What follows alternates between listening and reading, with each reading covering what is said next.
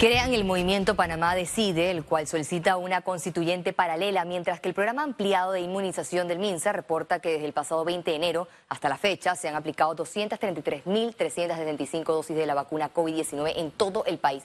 Pero mejor vamos de inmediato con las informaciones.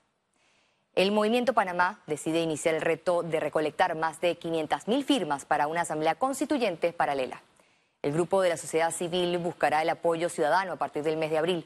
El Tribunal Electoral debe acoger la iniciativa y hacer la convocatoria a la elección de constituyentes en un término no menor de tres meses ni mayor de seis meses desde la formalización de la solicitud de convocatoria.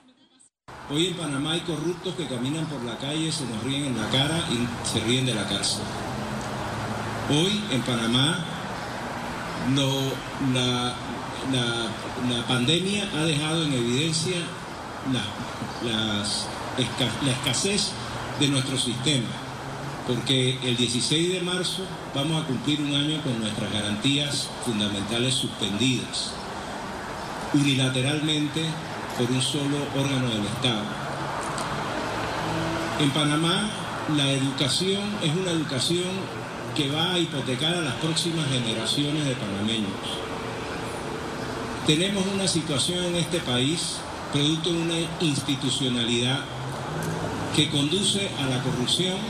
Con una constituyente paralela se mantiene la estabilidad económica, política y jurídica de nuestro país. Porque mientras los constituyentes están trabajando, elaborando la constitución, el Estado y los sus órganos están funcionando. Por lo tanto, no debe haber ninguna inestabilidad en ese sentido y al contrario, seguimos avanzando porque tenemos una nueva esperanza. El 60% de los colegios a nivel nacional, que equivale a 1.700 centros educativos públicos y particulares, están impartiendo clases presenciales.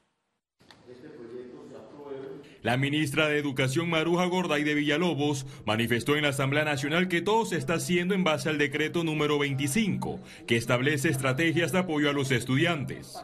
Aquí nadie está violando ningún decreto, las escuelas presentaron sus protocolos de bioseguridad al Ministerio de Salud y nosotros inclusive el día lunes tenemos desde el lunes tenemos docentes haciéndose hisopados para llevar a los niños el material de la comarca.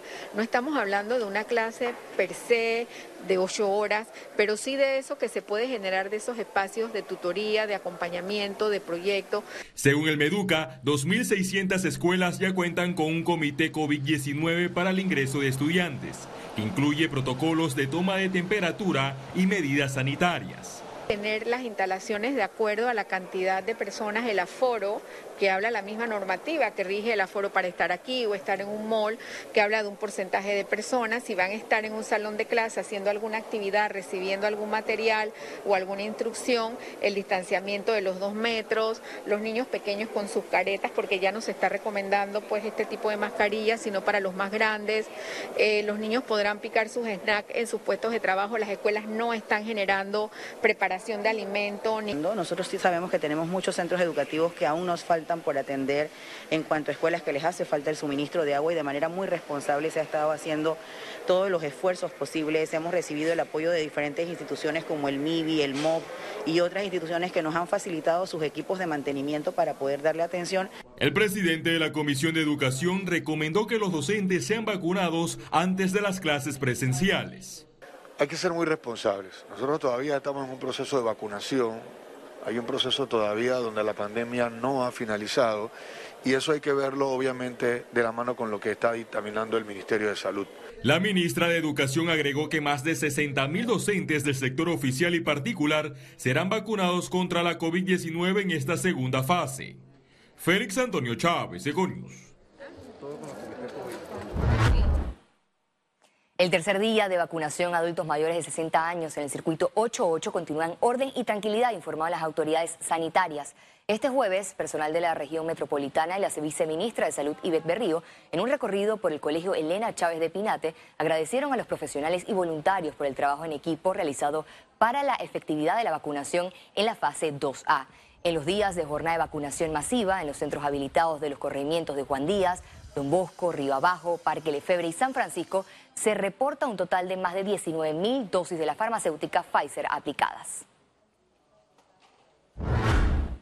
La viceministra de Salud, Ivette Berrío, dijo que ya se tiene una estrategia coordinada con autoridades del distrito de San Miguelito para vacunar a los adultos mayores que no pudieron acudir a los centros educativos. Nosotros vamos a proporcionarles su vacuna, nadie se va a quedar sin vacunar y hay gente en San Miguelito que por una, razón u otra no pudo asistir, pues nosotros ya tenemos una estrategia y la vamos a dar a conocer a través de eh, los dirigentes del área y sobre todo de los organizadores de Panavac. Continuamos ya que la positividad de pruebas COVID-19 en Panamá se mantuvo en 5.1%. Veamos en detalle las cifras del MINSA. 346.775 casos acumulados de COVID-19. 474 sumaron nuevos contagios por coronavirus. 840 pacientes se encuentran hospitalizados, 108 en cuidados intensivos y 732 en sala. En cuanto a los pacientes recuperados clínicamente, tenemos un reporte de 334.256. Panamá sumó un total de 5.972 fallecidos, de los cuales 13 se registraron en las últimas 24 horas. El partido Realizando Metas realizó su primer congreso constitutivo para juramentar a su presidente y los miembros de la Junta Directiva. El exmandatario de la República, Ricardo Martinelli, fue electo presidente del colectivo político, mientras David Virsi, vicepresidente, Francisco Amelio, segundo vicepresidente, Luis Eduardo Camacho, secretario general, Alma Cortés, subsecretaria, Eric Ardila, subsecretario de organización, y Aixa Santa María, primera subsecretaria de organización.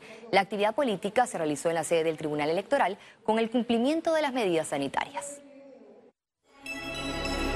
Economía. Este jueves, en las conferencias de CADE Occidental, expertos discutieron sobre el sector agroalimentario del país. Le contamos lo expuesto. Las actividades económicas en el interior del país requieren mayor desarrollo para que representen ingresos equilibrados respecto a la ciudad de Panamá. Los conferencistas de este jueves calificaron como urgente la activación del sector agroalimentario en Chiriquí, Bocas del Toro y la comarca Nove Buglé. El megaproyecto hará de efecto tractor en la promoción y la creación de un hub agroalimentario en Chiriquí, frecuentemente demandado. Punto de encuentro que incentivará el emprendimiento, proporcionando proyectos innovadores, integrando actuaciones, implicando agentes y transfiriendo conocimiento. La pregunta es, ¿cuándo se activará? Pues ya es hora. También indicaron que hay que fortalecer la técnica a productores de arroz de la región occidental para recuperar la producción si se puede llegar a recuperar el 80-85, cuidado y más la autosuficiencia de manera competitiva. Otra herramienta a fortalecer es la preparación de las pymes para exportar sus productos. Ciara Morris, Econews. Panamá recibió la primera confirmación de ingreso al régimen de empresas multinacionales de manufactura, EMA, lo que se traducirá en inversión para el país y generación de empleos. Es una empresa europea que ya eh, los atendimos esta semana y verbalmente nos han dicho que eh, van a entrar en el régimen EMA. Y esto yo, yo, le llamo el, efecto bola de nieve. A veces es, es el más difícil es, el primero, pero una vez que tienes la primera empresa, esas mismas empresas se convierten en embajadores del país, de los regímenes, y van vociferando las bondades, las cosas buenas que ofrece el país y poco a poco van agregándose más empresas. Especialistas emitieron recomendaciones para combatir el aumento del desempleo en Panamá y darle estabilidad a las empresas. Panamá cerró el 2020 con más de 400.000 personas desempleadas. Ante la búsqueda de una vacante, el Ministerio de Trabajo y Manpower Group sugieren capacitación y actualizar su hoja de vida. Buscar trabajo es un trabajo. Es decir, hay que estar dedicándole tiempo diario a eso. Hay ciertas normas en la hoja de vida. Esencialmente que sea en una hoja. O sea, ya no se necesitan los currículums de muchas hojas. Tenemos eh, las vacantes que se suben todas las semanas, las empresas cada vez más se registran en la página y cada vez más suben vacantes que están alineadas a esa reactivación económica, que están alineadas a esa recuperación de los puestos de trabajo y que es la labor que nosotros como Ministerio de Trabajo estamos llevando a través de la intermediación laboral, que es lo que nosotros sabemos hacer. Para darle estabilidad a las empresas, recomiendan un plan de vacunación a trabajadores paralelo al del gobierno. Ya empezamos a escuchar noticias eh, en otros países donde hay, eh, empieza a haber un exceso de, de, vacunas. Creo que como país se nos debe permitir al sector privado que si podemos accesar eso, tener un plan coordinado con el gobierno para lograr una implementación eh, como complemento al trabajo que está haciendo el gobierno. Creo que mucha de esa conversación se va a profundizar en la próxima semana Además, apuntan al teletrabajo como un método que debe continuar para preservar más puestos de trabajo. Ciara Morris, Econews. El ministro de Economía y Finanzas, Héctor Alexander, será el nuevo presidente del directorio de la CAF, Banco de Desarrollo de América Latina. El ministro tomará posesión del cargo el próximo primero de abril del 2021. Durante, su año de mandato tendrá la responsabilidad de presidir tres reuniones del directorio, las sesiones de la Asamblea y el Comité de Auditoría. CAF es una de las principales fuentes de financiamiento multilateral de la región. Desde este viernes 12 de marzo, los precios de los combustibles registrarán alzas respectivamente. A continuación, el detalle. La gasolina de 95 octanos tendrá un valor de 84 centavos el litro, un alza de 4 centavos. La gasolina de 91 octanos se situará en 82 centavos el litro, un aumento de 4 centavos. Mientras que el diésel quedará en 71 centavos el litro, sube 2 centavos.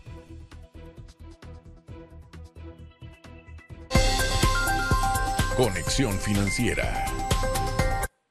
El manejo responsable de las finanzas públicas puede marcar el destino de una generación. ¿Qué tan serio es el problema de gastar más de lo que ingresa a las arcas del Estado? Es lo que responderá nuestro economista Carlos Araúz. Adelante, Carlos. Así es, Valeria.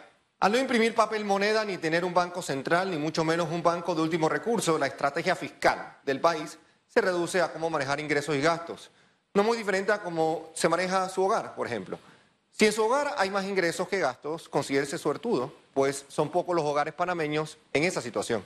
¿Qué pasa cuando lo inesperado ocurre?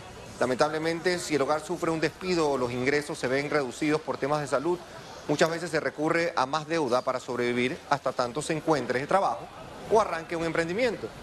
Vienen las deudas por préstamos personales o por tarjetas de crédito y de repente tenemos un gran problema en casa.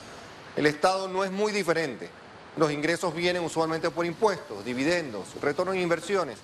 Y los gastos van de la mano con la operación diaria del gobierno y otras obras usualmente de mantenimiento o de inversión. Llega una pandemia que reduce los ingresos del, del Estado catastróficamente. Entonces el Estado busca desesperadamente el equivalente a cuatro tarjetas de crédito, tres préstamos personales y dos hipotecas para seguir funcionando, pero comete un error garrafal. Gasta más. La opción de reducir gastos de representación, viáticos, gasolina de empleados públicos hubiera denotado solidaridad real, aportando importantes fondos para evitar la deuda que todos tendremos que pagar. La reforma fiscal cada día la veo más cerca. Ojalá podamos alinear esfuerzos y trabajar por un país realmente más solidario. Regreso contigo, Valeria. Gracias, Carlos, por tu siempre atinado análisis. Y es tal cual lo acabas de decir. El Estado debe concientizar esta disparidad entre gastos e ingresos. Y al regreso, internacionales. Y recuerde, si no tiene la oportunidad de vernos en pantalla, puede hacerlo en vivo desde su celular a través de una aplicación destinada a su comodidad. Es Cable Onda Go, solo descárguela y listo. Ya venimos.